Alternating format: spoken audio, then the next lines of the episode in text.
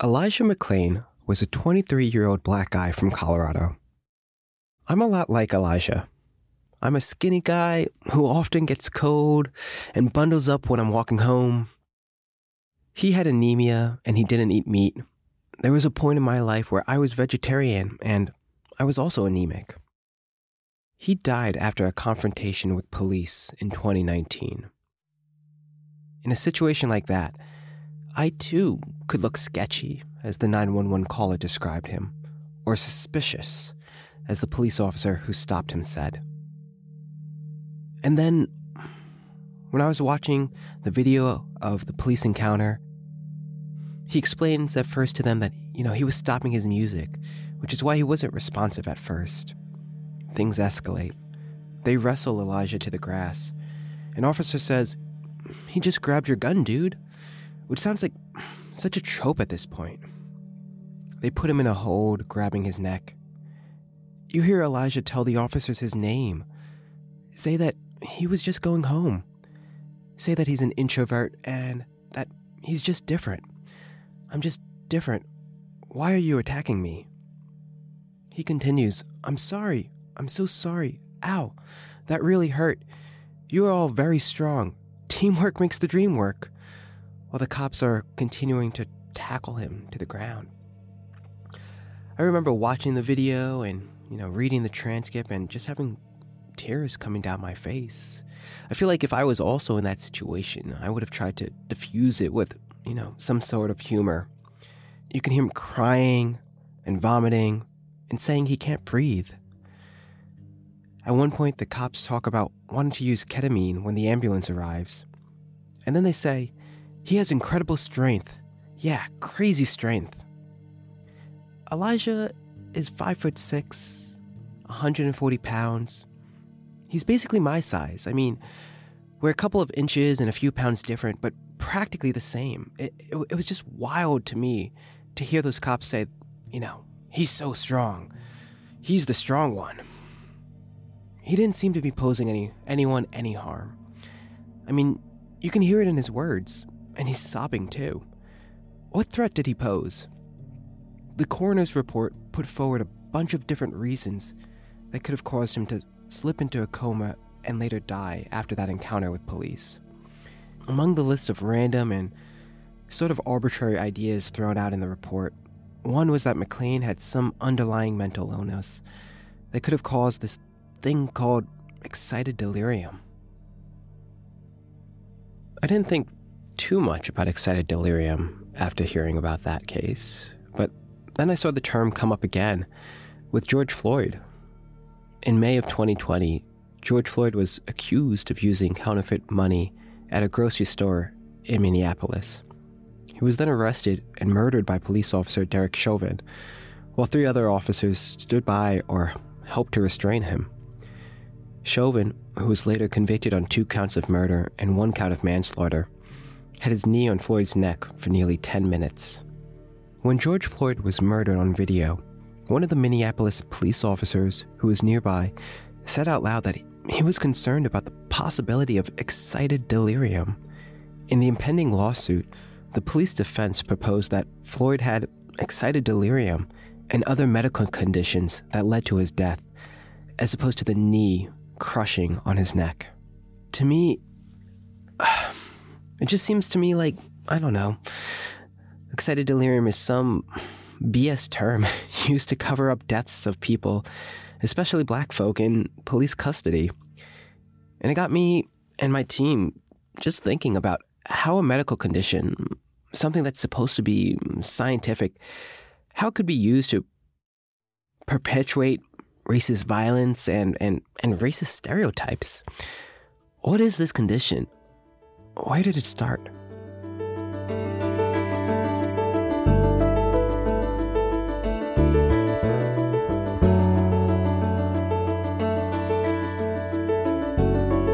This is Color Code, a podcast from STAT. I'm Nicholas St. Fleur, a science and health reporter here. In over eight episodes, I'm taking a look at the hidden and not so hidden forces behind our country's stark racial health inequities. This is episode 5 where we're attempting to untangle the roots of excited delirium.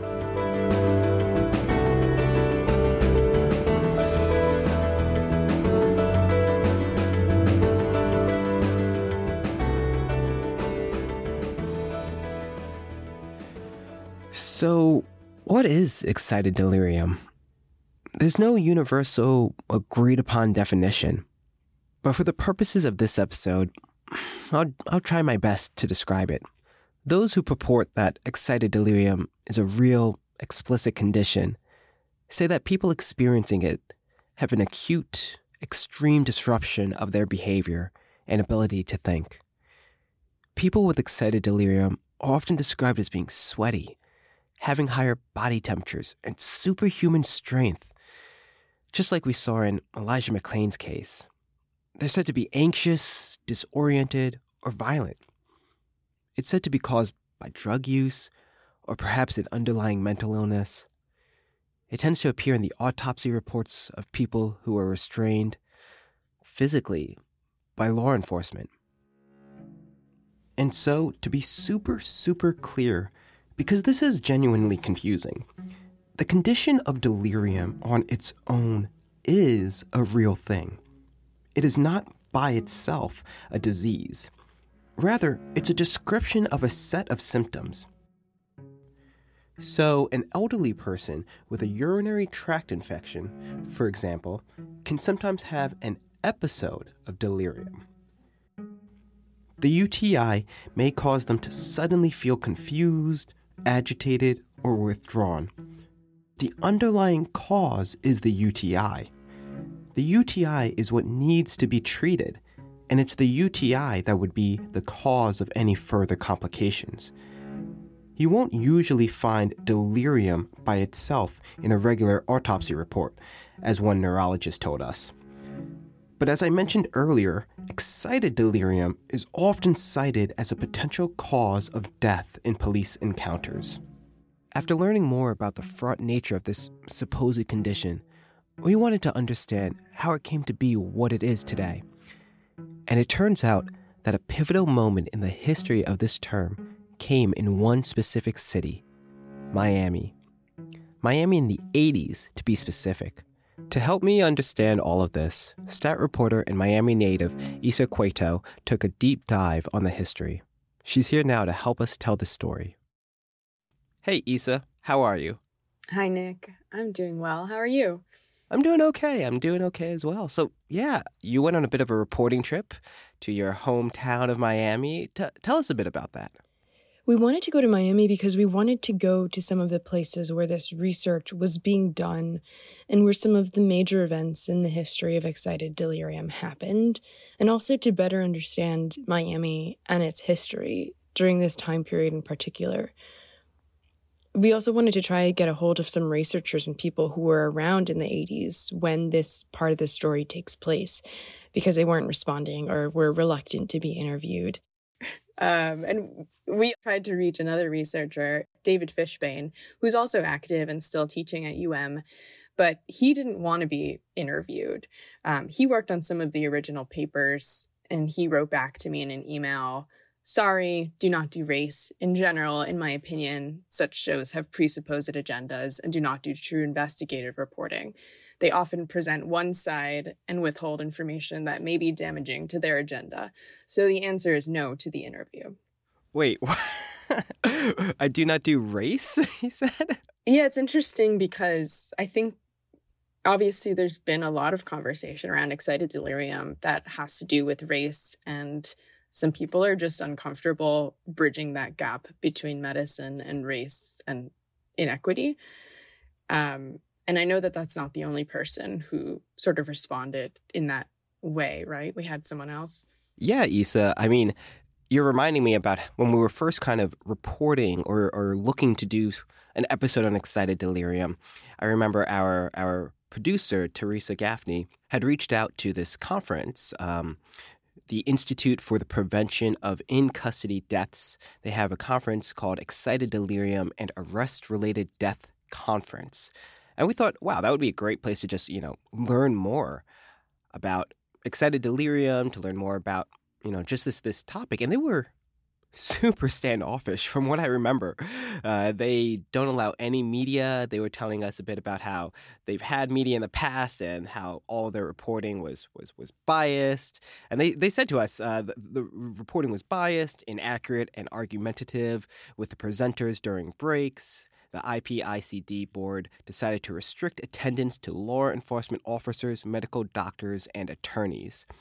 Yeah, it's the question of race in all of this is interesting because in going back through the history, race and the rule of law is sort of this unavoidable thread throughout it. And especially when we look at this time period in Miami's history. And we spoke to Marvin Dunn. Hi, Dr. Dunn. How are you? How are you guys? Who's a professor and a historian of Black Miami. And he is a Black man who grew up in Miami and was there during that time period. How's it going? Well, it's been a busy day.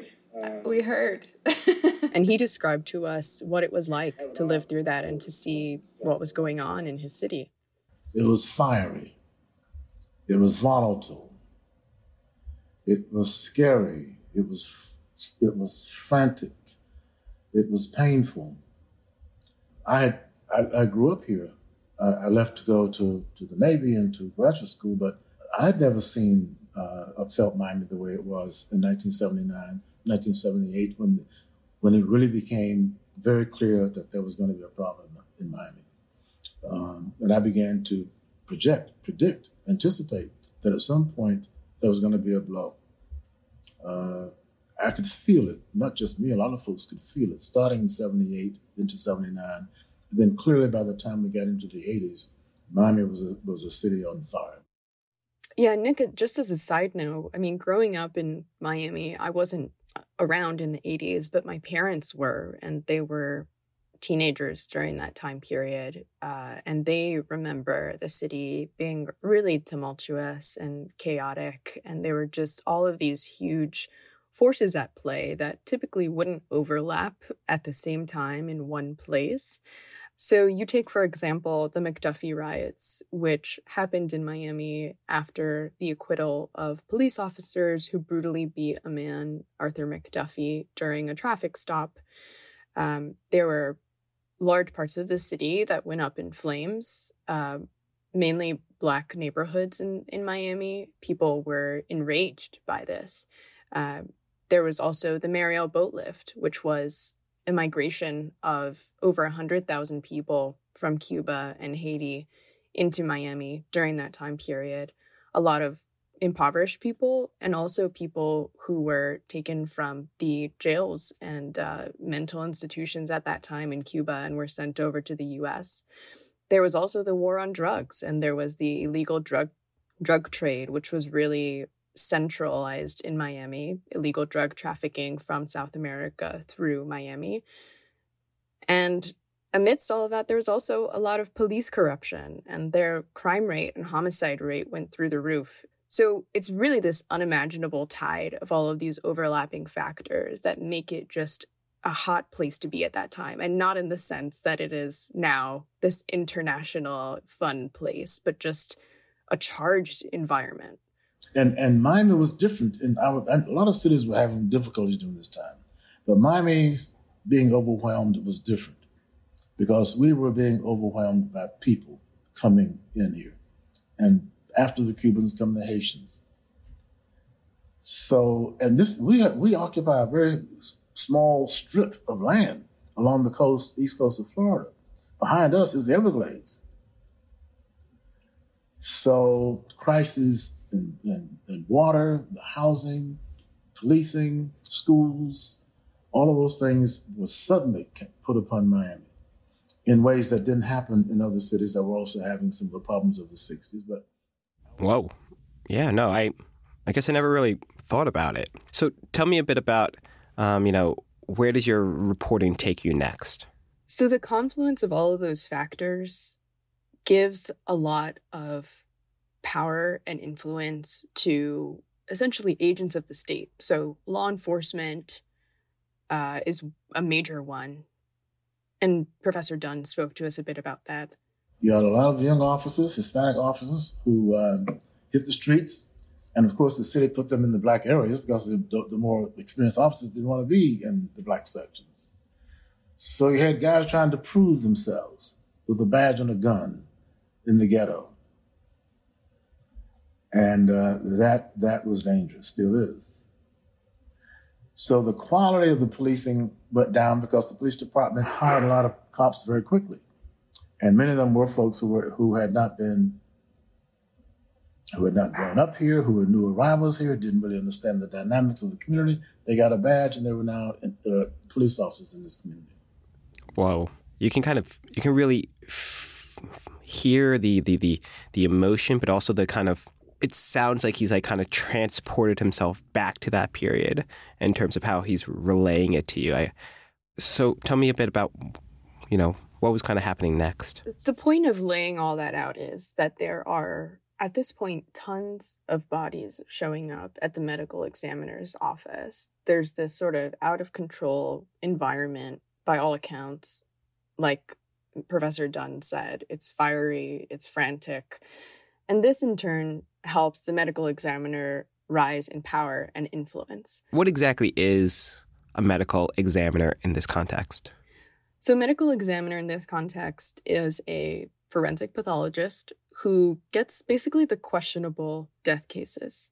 So things that can't be immediately attributed to one thing or the other, who deaths that might involve police or might be questionable circumstances need an autopsy to be done to determine the cause of death. And you're saying that they're getting more power. What what do you mean by that? Yeah, so we spoke to Professor Katie Moss. Yeah, great. Do, do you want to meet us out front there? Yeah, I'll meet you out front. You'll see there's kind who of a is a historian. She has tracked some of the history of medicine and in particular in Miami-Dade County during this time frame and she explained it to us a bit. Had you heard about excited delirium before I called you? No, I had not heard about excited delirium and when you told me about that, I I was really interested in, in hearing about because, you know, it doesn't surprise me that Miami would be a place for this for this disease. Would you call it a disease? People are looking for an authoritative voice to on what they're seeing as unprecedented surge in in crime and homicide and violence and there's also that kind of image of the medical examiner's office that that makes these stories so compelling. So you have so many homicides that the medical examiner's office has to rent a refrigerated truck from the local Burger King to house the the overflow of bodies. So, you know, there's this attention to, oh, wow, what is the medical examiner's office seeing and how are they understanding what's going on? And so, you know, it's interesting because forensic pathology is, is one of the smallest medical specialties. Uh, but it, it gains so much authority at this time and i think the medical examiner has an interesting job in a way they have to determine the cause of death the medical examiner is also kind of drawing these moral boundaries in his work explaining what you know the cause of death was in a particular situation i think there are moral values that that are at play. Yeah, I think anytime that there's a lot of death and a lot of confusion abounding, people want something firm to hold on to. And that's sort of the role that Joseph Davis took on in that time period. He was the chief medical examiner for about four decades, starting in the 1950s and out to the 1990s. He helped found the Miami Dade Medical Examiner's Office, so he was extremely well respected. And as Professor Moss told us, he was also playing this role of being this sort of moral authority and drawing the moral boundaries when there's crime involved, when there's drug use involved, when there's people from other places. It's an evolving city. And so he's helping people make sense of the broader society, not just the cause of death. And he has this sort of infamous TV interview where he's talking about these surge surges in crime and attributing it directly to the influx of refugees. Some tough comments on the subject. They qualify as a guest editorial opinion. Castro put a good one over on us. We, despite what the federal judge up in Atlanta says, there are a lot of criminals who came over in the Mariel boat lift, and we are paying the price now, and no one in Washington is doing a thing about it. We have been invaded by what the science fiction buffs would call aliens from outer space. These guys are spaced out. They're psychologically totally not even human. They're animals, not even animals. That's an insult to the animal kingdom. They have no human attributes whatsoever. And there is not a single soul at the federal level or in the judicial level who appreciates the fact that the system we have in this country is set up for human beings, not for people who are not even members of the human race. And incidentally, I think it's important to remember that there are people in the world who are wicked and who are evil and not necessarily sick or maladjusted, as many of our social workers would have us believe. Dr. Joe Davis, Dade's chief medical examiner. yeah, what? Isa, that is wild. Wow. Uh, that's gross. Like, I mean, it's not too far removed from some of the rhetoric, rhetoric we hear today around, like, you know, immigration, refugees, folks at the border, but like, ah, there are definitely things I want to say about this that I don't know if we can air on the podcast, but like, what? Yeah, it's really tough to listen to that. And just growing up in the city, having Cuban parents, I know that this was not just limited to Joe Davis's opinion. So he was leading the whole operation. Wow. So when, when you're talking about, you know, people with with the power, this is the person with the power. Yeah, that's Joe Davis. He was the chief medical examiner. He was the guy in charge, sort of the face of the office. He didn't do the research on excited delirium, but his deputy chief medical examiner is a big player in this. His name is Charles Wetli, and he passed away in 2020. A lot of the people who were around at that time are no longer with us. Wetli came across this concept of Bell's mania, which was a condition that was identified in the mid 1800s by this guy, Luther Bell, who was in charge of a psychiatric hospital in Massachusetts. And he was observing these patients and found they were manic and delirious and feverish. And he reported that to a medical association under the name of Bell's mania. But so Dr. Wetli in Miami in the 80s, when all of this is going on, he comes across this idea when he's trying to understand why people are suddenly dying after using cocaine and not a level of cocaine that can lead you to overdose. So it's about 10 times less than what would typically lead to an overdose. At this time, you have to understand that cocaine is sort of a mystery, or at least street cocaine is. And so it's described in some of his papers as illicit street cocaine, which varies in purity and is usually cut or diluted with mannitol. It may also contain lidocaine or procaine. So, police, medical examiners, everyone's trying to figure out okay, what exactly is this drug? What are the effects of it? Who is using it? What should we do about it? As I mentioned before, a lot of these major players are now dead. But there was one guy Norman Kassoff. We went to the medical examiner's office and they suggested we talk to him about what it was like there in the 80s. Where what area do you live in? He worked as a law enforcement officer in Miami before and was transferred to the medical examiner's office and eventually he became the director of operations there. Or where would you prefer to sit or take the pictures or what? He was known as Joe Davis's right-hand man and he had an office nearby Charles Wetli and worked with him too we were testing for drugs that we didn't even know existed. And we began to find a pattern, particularly in the younger generation, of uh, a drug called cocaine. It was a, a medical epidemic in regard to the drugs. We didn't understand it. Uh, we didn't understand that you could uh, shoot up even more by inserting an additional chemical into the powder itself.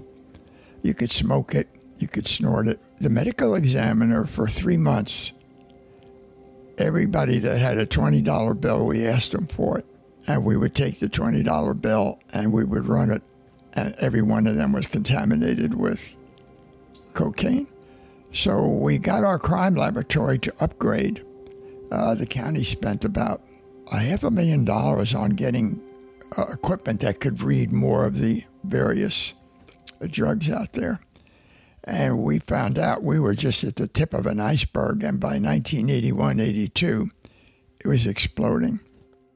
So, with that context in mind, one of the first papers on this, written, published in 1981 by Wetli and Dr. Fishbain, the uh, who was at the time directing psychiatric emergency services at one of the biggest public hospitals in Miami.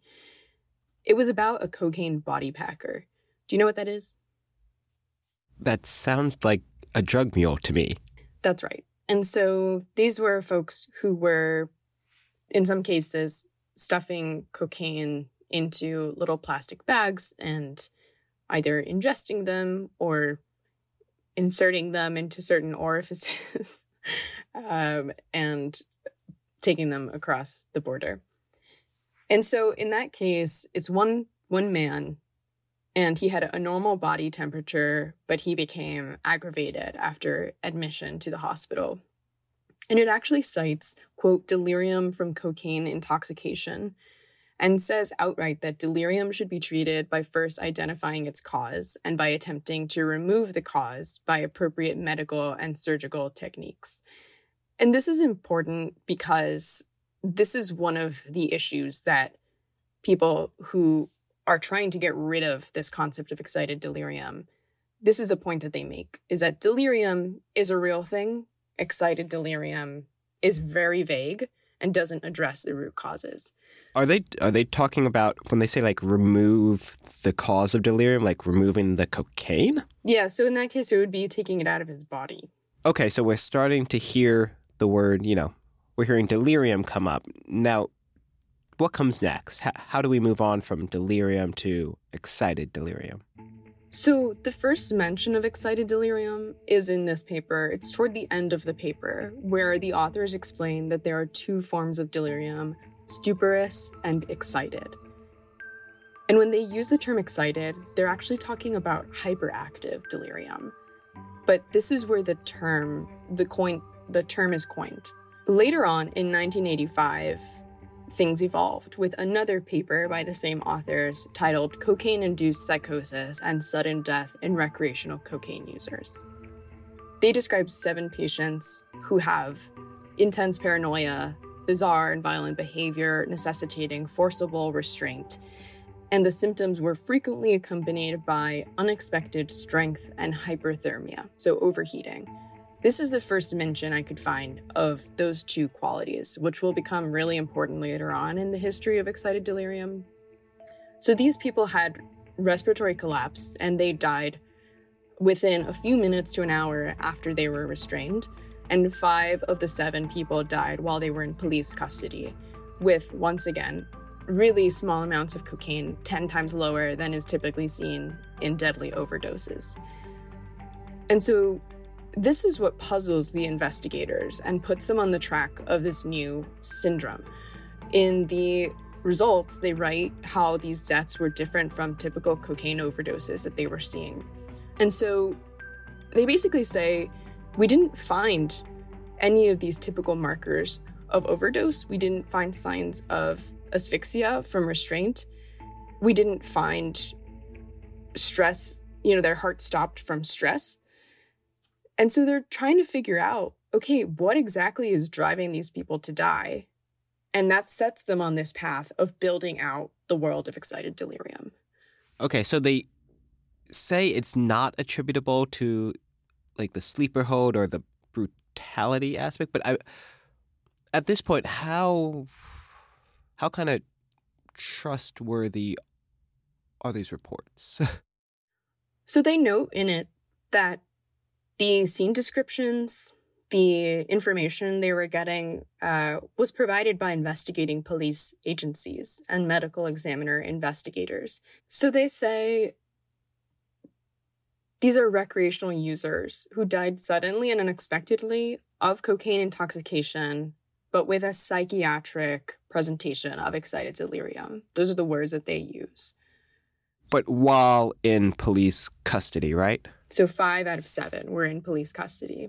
Okay. And wh- where does your reporting take you next? Starting in 1986, there were over a dozen women who were found dead in Miami Dade County, and most of them were found in the northern part of the county, all in strikingly similar cases. Many of them were thought to be sex workers, many of them were black, and police couldn't figure out how are these women dying. There are no obvious signs of foul play or trauma on their bodies. And so Wetli surmises in the press that it's from what he calls neural exhaustion caused by cocaine use and then sexual activity. So it's sort of hinging on this idea that people who were recreational cocaine users, one day they did the drug and they had a physical reaction that caused them to die suddenly. But after 17 or 18 deaths, Joe Davis, the chief medical examiner, took another look at the cases when they found a young girl who didn't have any drugs in her system dead in the same manner. And he determined that these actually were not caused by neural exhaustion or excited delirium type conditions. These were actually homicides and they were found to be a serial killer. So it actually had nothing to do with the cocaine or the sexual activity or whatever these women did for their occupation. But these cases got national attention. And so that language that Wetli had been using, that theory, was already starting to be disseminated in this horrible string of murders that happened in Miami Dade around that time. Okay, so what you're telling me is that Joe Davis had said that these sex workers they didn't die because of excited delirium or cocaine or, or some drugs, but that they were likely murdered in some totally different way. Is that right? Yeah despite the fact that people who knew some of these women, fellow sex workers, were saying this was not neural exhaustion. There is a guy who's out here getting these girls. And if it were white women and if they weren't sex workers, the FBI and everyone would be in here trying to figure out what caused it. But they were sort of brushed away as well. They used drugs, they were prostitutes, uh, is what they were referred to, and they died from it. So it's again an indication of these sort of moral lines that are being drawn when people die. If we fast forward 10 years to 1996, there's this paper that comes out from Wetli and Dr. Deborah Mash, who is a University of Miami School of Medicine neurology professor and researcher, and we couldn't get a hold of her. But she worked on this pretty important paper and some other research on excited delirium. This is when they start defending law enforcement in the scientific literature. In this paper, they write that despite the fact that a lot of these people have been restrained, they say it's important to note that many of this of the victims of this disorder die suddenly without the application of any law enforcement restraining techniques. Even though earlier in the paper they say we don't have definitive data on excited delirium associated deaths. We don't really have a clear picture of how often this happens or in what circumstances. They add, though, that there's mounting evidence that the stress of restraint makes fatal outcomes more likely, and they refer specifically to a rat model where they're injecting rats with moderate doses of cocaine and then restraining them. And they find that those rats are three times more likely to die from seizures than rats that are injected with the same amount and not restrained. And so they're saying, you know, it's important to not just claim that this is due to police restraint but also, there's this evidence that when you do restrain people, they're more likely to die when they are under the influence of cocaine. And they're still sort of throwing out these different things, you know, that delirium can be results of other medical disorders, not just cocaine toxicity. And so this sort of opens the door for these new uses and the greater involvement of law enforcement in determining the circumstances under which excited delirium is happening. So from there on out, Wetli takes an interesting pivot uh, where his entry on excited delirium in 2005 appears in this encyclopedia of forensic and legal medicine. At that point, he's working in Suffolk County in New York. A year later, he authors a chapter in this series that's edited by a former corrections officer called Sudden Deaths in Custody. And another, an interesting fact is that another chapter in that series was written by this guy, Vincent DiMaio. He's important because he writes a whole book called Excited Delirium, which later on the company Taser purchases hundreds of copies of and sends to medical examiners and coroners across the country. And he becomes this sort of famous guy defending Taser from wrongful death lawsuits. Wetli, Karch, the San Francisco medical examiner, and a bunch of these other people become expert witnesses and consultants for Taser and for law enforcement agencies. Sounds like a conflict of interest to me. That's sort of the pivot that their career takes. And so it shows you there's this vast difference between where things originated, which was we don't understand cocaine, we don't understand why these people are dying, and then takes this trajectory all the way to land them at basically shielding police from accountability and teaching them in what cases to use excited delirium as an explanation for why people die. So, like, excited delirium was like this kind of convenient thing that we didn't know too much about, but you could attribute, you know, deaths to it, or in that case, like cocaine related deaths to it and such. And then it's kind of been used since to kind of, sh- as as I think you were putting it, like shield police from accountability for people who die in their custody. Well, it didn't even start out as an independent syndrome or state. It actually started out as something that is used in medicine, which is delirium, as a form of delirium. And then it became this other thing that now is highly disputed by a lot of medical professionals because it's taken on this sort of life of its own this is a lot of information, but this is why we wanted to go to Miami because we realized that the time, the place, the conditions in which something like this starts to be used is really important and can in some way determine the track that it takes. So when you have an office like that, that is renowned, that is well respected, that is handling so many cases, that is teaching law enforcement Still to this day, Joseph Davis's training is used for law enforcement. It matters how the conversation evolves in those early days. And Professor Moss had a really interesting point to make about it's not whether excited delirium was real or not real. What comes to mind immediately for me is what the philosopher of science Ian Hacking has has written about extensively and this this idea of historical ontology. It's it's not about whether a condition is real or not.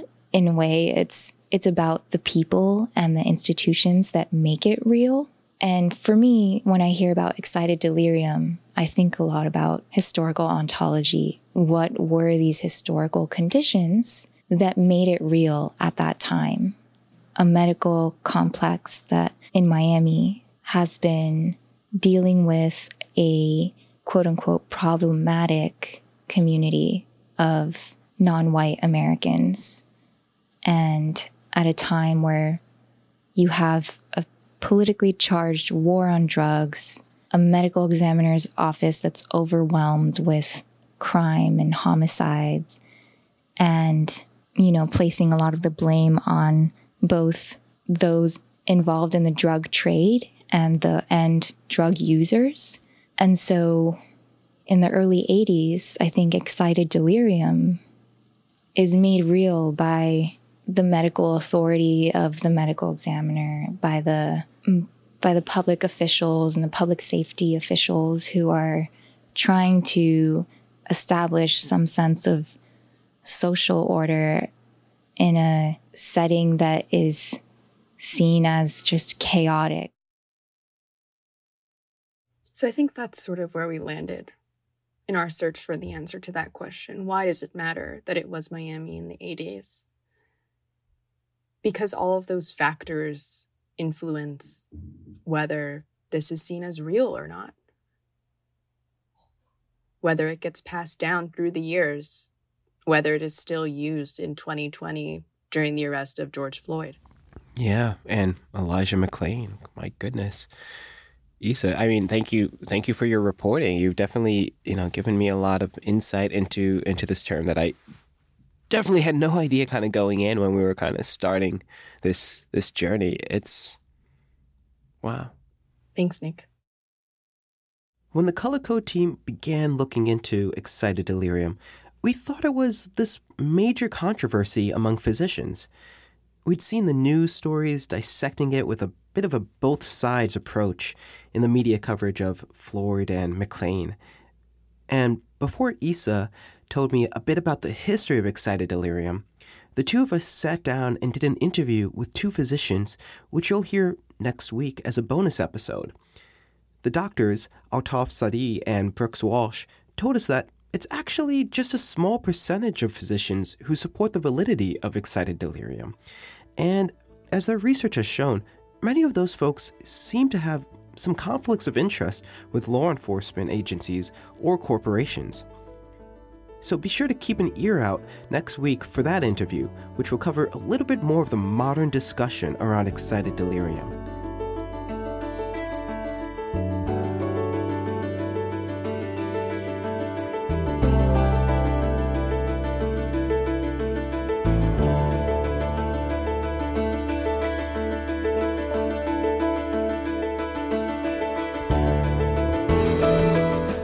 Thank you for listening and being part of our Color Code community. Our team here at STAT is Alyssa Ambrose, Hyacinth Empanado, Teresa Gaffney, Crystal Milner, and me, Nick St. Fleur. Special thank you to our reporter Isa Cueto. Kevin Seaman is our engineer, and Tino Della Merced is our intern. Our theme music is by Brian Joel. Special thanks to Dr. Marvin Dunn, Norman Kassoff, Dr. Katie Mouse, Dr. Altaf Saadi, and Dr. Brooks Walsh. After every episode, we'll have a bunch of photos and some more reading related to the episode's topic at statnews.com. So please, go check it out. We'll have a new episode in two weeks. If you like the podcast, please leave a review and subscribe. And if you have any thoughts for us, you can reach us at colorcode at statnews.com. Thanks.